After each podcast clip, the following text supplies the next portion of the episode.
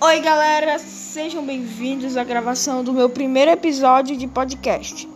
Vou conversar um pouquinho sobre a origem do número zero. O primeiro registro do número zero foi num templo que fica na China. Neste templo foi registrado o número 270, ou seja, foi o primeiro registro de numeração com o número zero. Esse templo é considerado o marco zero do zero. Que viagem, hein, galera? Mas olhem, Dizem também que o zero matemático pode ter surgido da filosofia contemporânea de vazio, um lance de esvaziar a mente de pensamentos. Olha lá a onda dos caras, meu. E também esse povo lá da Índia tem uma adoração pela matemática.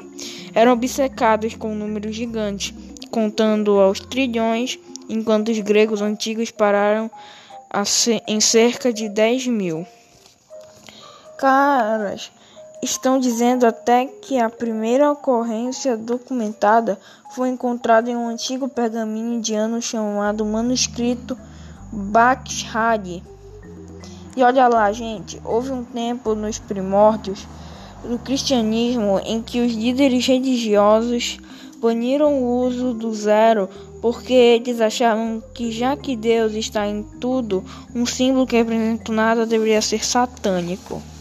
Enfim, galera, fica registrado para finalizar que a invenção do zero foi de uma grande importância para o desenvolvimento da matemática e para o cálculo, tornando possíveis a física, a engenharia e a tecnologia moderna. Meu nome é Cláudio e esse foi meu primeiro episódio de podcast. Valeu, galera. Espero que vocês tenham curtido. Tchau!